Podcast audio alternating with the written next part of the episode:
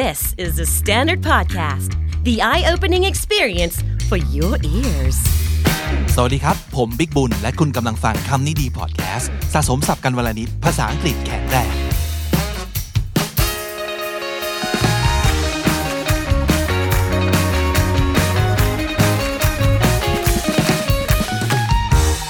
คุณผู้ฟังครับ วันนี้จะว่าด้วยเรื่องของเพื่อนครับ ทุกคนย่อมมีเพื่อนอยู่แล้ว และเราก็จะมีความรู้สึกว่ายิ่งเพื่อนเยอะยิ่งดี ซึ่งจริง ๆ มันก็โอเคนะ หลายๆ คนอาจจะบอกว่าไม่ต้องมีเพื่อนเยอะเลย มีเพื่อนคนเดียวก็พอ แต่การที่จะเลือกให้เจอเพื่อนหนึ่งคนที่เรารู้สึกว่าดีที่สุดและพอได้เนี่ย บางทีเราต้องรู้จักคบคนเยอะๆก่อนเหมือนกันนะ มันถึงจะได้รู้ไงว่า เออคนไหนนะที่เราจะแบบเป็นเพื่อนซีได้ประมาณนี้เนาะ เออเพราะฉะนั้นการมีเพื่อนเยอะก็ไม่ใช่เรื่องแย่นะฮะแต่เราจะดูแลเพื่อนที่เรามียังไง นั่นแหละคือปัญหา แล้วเราจะรู้ได้ยังไง ว่าเพื่อนคนไหนควรจะดูแลต่อไป และเพื่อนคนไหน ควรจะรีบวิ่งหนีไปไกล ๆนะครับ เพราะหลาย ๆ ครั้งคนที่อาจจะเริ่มต้นด้วยแบบมิตรภาพที่ดีงามนะครับ ทุกอย่างดูดีหมดเลย แต่เอ๊ะไปไปมามามันแปลกๆก็มีเหมือนกันนะครับ บางคนเนี่ยคบกันมาเป็นปีแล้วเพิ่งจะมาออกฤทธิ์กันก็มีนะฮะเพราะว่าชีวิตคนเรามันเปลี่ยนตลอด เขาอาจจะไม่ได้ตั้งใจหลอกเราตั้งแต่แรกก็ได้นะ แต่นานๆไปคนเราก็เปลี่ยนกันได้ เขาไปเจออะไรในชีวิตก็ไม่รู้นะครับ มันก็อาจจะส่งผลให้คนที่เคยน่ารักเคยโอเคกับเรา กลายเป็นคนที่ไม่ค่อยจะน่ารัก แล้วก็ไม่ค่อยจะโอเค อันนี้ก็เป็นไปได้เหมือนกันนะครับ แต่ทีนี้เราเห็น red flags เหล่านั้นไหม red flags ธงแดง ก็คือสัญญาณอันตรายนะครับ สัญญาณอันตรายเหล่านี้ ถ้าเกิดคุณเห็นนะครับ เพื่อนแบบนี้อาจจะต้องหนีเข้าไปไกลๆได้แล้ว เพราะมันเป็น toxic friendship นะครับ มาดูกันซิว่า คุณเคยเห็นสัญญาณเหล่านี้จากเพื่อนจำนวนมากมายของคุณหรือเปล่านะครับ ข้อแรกชัดๆเลย they compete with you คาว่า compete คือแข่งขัน ไม่ใช่คำชั่วร้ายด้วยตัวของมันเองเลยนะ มันเป็นคำที่สามารถจะดีได้มาก ๆ สามารถจะเฮลตี้ได้มาก ๆ นะครับ แต่ที่เราพูดถึงในกรณีนี้เนี่ย ก็คือคนที่เขาตั้งใจแข่งขันอย่างเอาเป็นเอาตายกับเรา ในลักษณะของการชิงดีชิงเด่นมาก ๆ แล้วความรู้สึกคือไม่เฮลตี้เราแข่งกับคนที่เป็นเพื่อนนะครับ โดยเกิดความรู้สึกดีๆ และผลลัพธ์ดีๆ ได้นะ แต่ผมเชื่อว่าคุณดูออกและคุณรู้สึก ถ้าการแข่งขันที่ว่านี้นำมาสู่ความรู้สึกที่แย่มากกว่าความรู้สึกที่ดี and sometimes their competitiveness is overt คาว่า overt O V E R T เหมือนกับเขาว่า over นะครับ overt แปลว่าจงแจ้ง คือ done or shown publicly or in an obvious way and not secret คือแข่งกันซึ่งซึ่งหน้าตรงๆเลย อยากจะแข่งขันกันนะครับ ใครแพ้ใครชนะ ต้องเห็นเห็นและประกาศแบบนั้นนะครับ ความ competitiveness ก็คือความชอบแข่งขันของเขาเนี่ยมันจะไม่เคยไม่เคยเป็นสิ่งที่แบบเขาเก็บงำเลยจะแข่งกันตลอดเวลานะครับ แล้วมันเกิดความรู้สึกอึดอัดและเหนื่อย เคยไหมเคยรู้สึกอึดอัดกับการแข่งขันของของเพื่อนบางคนไหมเออ and other times is more covert and takes the form of one-upmanship คาว่า overt คือโจ่งแจ้งคาว่า covert คือ hidden คือ secret ซ่อนเร้นนะครับ ถึงจะไม่ได้แข่งกันซึ่งซึ่งหน้า แต่ก็จะมีความรู้สึกได้เสมอว่า เขาพยายามจะเอาชนะเราอยู่ จะพยายามนำหน้าเราสักก้าวหนึ่งเสมอ นั่นคือ one upmanship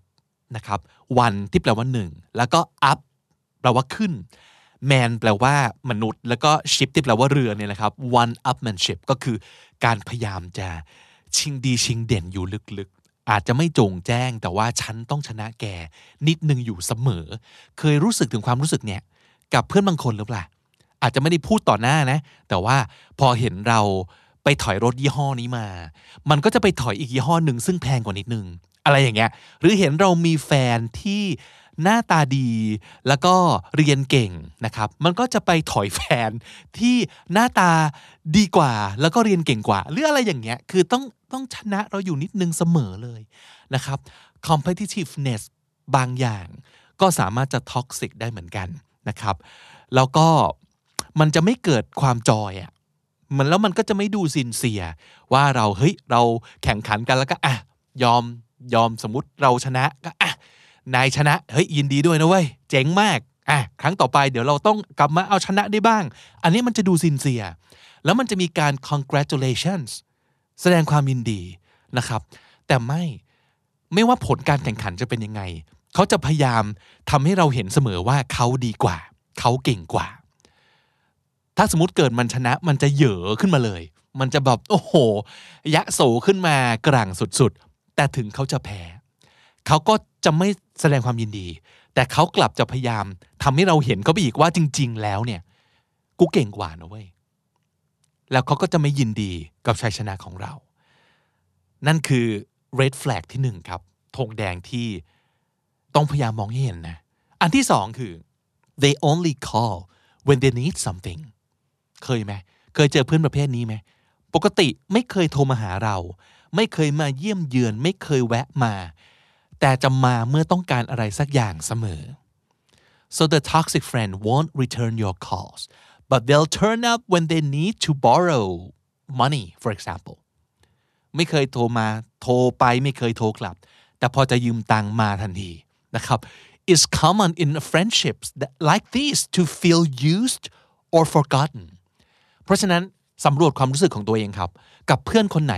ที่คุณแอบรู้สึกหรืออดรู้สึกไม่ได้ว่า มันใช้กูนี่ว่า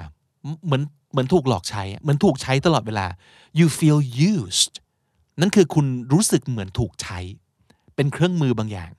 or forgotten คุณรู้สึกเหมือนกับว่าถูกคุณถูกลืมอะถ้ามันไม่ต้องการอะไรเราเราจะเป็นสิ่งที่มันไม่ได้จดจำไว้ จะจำได้เมื่อต้องการอะไรเสมอ นั่นคือ red flag ที่สอง red flag ที่สามคือ อันนี้ดูง่ายมากเลยนะ they monopolize every conversation monopolize monopoly คือการผูกขาดครับ they monopolize every conversation ผูกขาดการสนทนาก็คือ กูพูดคนเดียวเลย นี่คือการพูดคุยกันหรือว่าการแสดงเดี่ยวของมึงคือ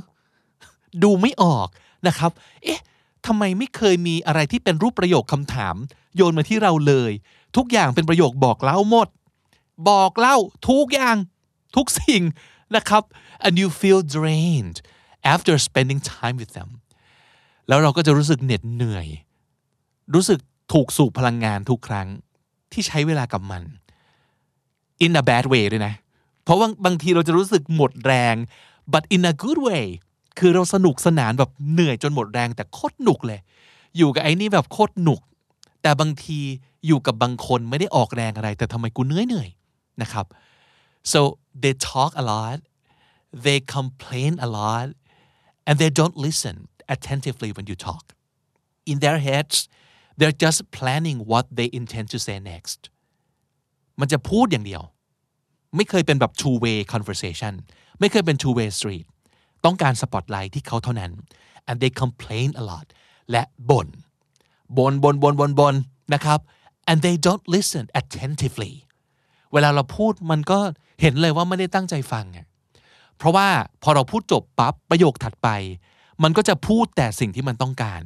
โดยไม่ได้ตอบสนองสิ่งที่เราพูดไปเมื่อกี้เลย เห็นได้อย่างชัดเจนว่าตอนเราพูดเขาไม่ได้ฟัง เขาแค่กำลังคิดว่าเดี๋ยวจะพูดอะไรต่อดีหลังจากที่เราจบประโยคของเราแล้ว คุณรู้สึกอย่างนั้นกับเพื่อนคนไหนหรือเปล่า A toxic friend is too busy with their own life to consider that you might be struggling and require support เพื่อน toxic จะไม่เคยใส่ใจเลยว่า เรามีปัญหาอะไรอยู่หรือเปล่า เรากำลังเหน็ดเหนื่อยกำลังทุกข์ยากกับอะไรอยู่ไหม แล้วเราต้องการให้ใครช่วยอะไรหรือเปล่า เขาจะมัวแต่ยุ่งกับชีวิตของเขาเสมอ ความยุ่งของเขา จะสำคัญและมีค่ากับความยุ่งของเราเสมอสามอันเนี้ยครับผมว่าพอแหละ ที่จะทำให้คุณได้รู้เลยว่า คนเนี้ย toxic นะ และคบ คบต่อไปอะอาจจะไม่คุ้มเลยอะกับความรู้สึกที่เราจะลงลงไปให้เขา ที่เราจะลงใจไปให้เขาเนี่ยอาจจะไม่คุ้มเลยแหละสาม red flags ครับหนึ่งแข่งเก่ง ชอบแข่งมากนะครับสองโผล่มาเฉพาะตอนต้องการอะไรสักอย่าง และสามพูดคนเดียวเก่ง และไม่ฟังเราเลย ถ้าเกิดมีสัญญาณนี้ครบในใครคนใดคนหนึ่งผมว่า ชัดเจนแล้วแหละว่าคนนี้ท็อกซิกจริง ๆ แต่ถ้าสมมติเกิดเห็นบางแค่บางสัญญาณนะครับสังเกตต่อไปอีกหน่อย อย่าพึ่งอย่าพึ่งฟันธงนะครับ ทุกคนควรจะได้รับโอกาส และทุกคนมีสิทธิ์จะถูกเข้าใจผิดได้ เราก็มีสิทธิ์จะเข้าใจคนอื่นผิดได้เหมือนกันนะครับแต่ลองสังเกตดีๆ ใช้เวลากับเขาดูดีๆ ว่าอย่างน้อยนะเขารู้สึกว่าเราเป็นเพื่อนกันหรือเปล่า กันแปลว่ามันต้องมีให้และมีรับ แต่เขา รับอย่างเดียวหรือเปล่า โดยที่เขาไม่สนใจจะให้เลยเพราะว่าถ้าสมมติเกิดมันเป็นอย่างนั้นนะ อาจจะต้องทำใจไว้นิดนึงแล้วล่ะว่า เพื่อนคนนี้อาจจะไม่ใช่เพื่อนที่เราอยากจะเก็บไว้ในชีวิตก็ได้ ต่อให้เขาเป็นเพื่อนที่เราแอบให้ความรู้สึก รัก ใส่ใจ ห่วงใยไปมากแค่ไหนแล้วก็ตามคุณผู้ฟังครับ พอดแคสต์ของเรากำลังจะมี YouTube Channel เป็นของตัวเอง เราจะไปขึ้นบ้านใหม่ แล้วก็จัดสรรพื้นที่เอาไว้สำหรับคนที่สนใจการเสพพอดแคสต์จริง ๆ อย่างเป็นเรื่องเป็นราวนะครับ เพราะฉะนั้นตามไป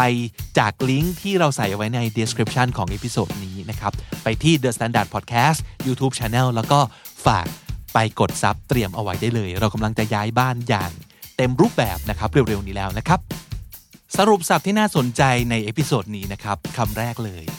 red flags ธงแดงก็แปลว่าสัญญาณอันตราย เห็นแล้วต้องระวังสุดๆนะครับ นั่นคือ red flags overt คำนี้คือโจ่งแจ้งครับ overt และที่ตรงข้ามกันคือ covert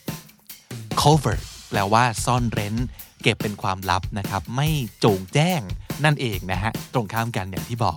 covert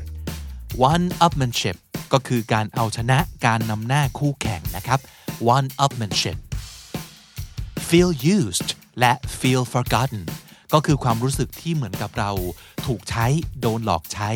แล้วก็รู้สึกว่าเราถูกลืมอยู่เสมอเลยนะครับ feel used feel forgotten และสุดท้ายครับ monopolize monopolize ก็คือการผูกขาดนั่นเองนะครับ monopoly monopolize และถ้าติดตามฟังคำนี้ดีพอดแคสต์มาตั้งแต่ episode แรก มาถึงวันนี้คุณจะได้สะสมศัพท์ไปแล้วทั้งหมดรวม 4,747 คำและสำนวนครับ และนั่นก็คือคำนี้ดีประจำวันนี้นะครับ ฝากติดตามฟังรายการของเราได้ทั้งทาง YouTube Spotify หรือทุกที่ที่คุณฟังพอดแคสต์ครับ ผมบิ๊กบุญวันนี้ไปก่อนนะครับ อย่าลืมเข้ามาสะสมศัพท์กันทุกวันวันละนิด ภาษาอังกฤษจะได้แข็งแรง สวัสดีครับ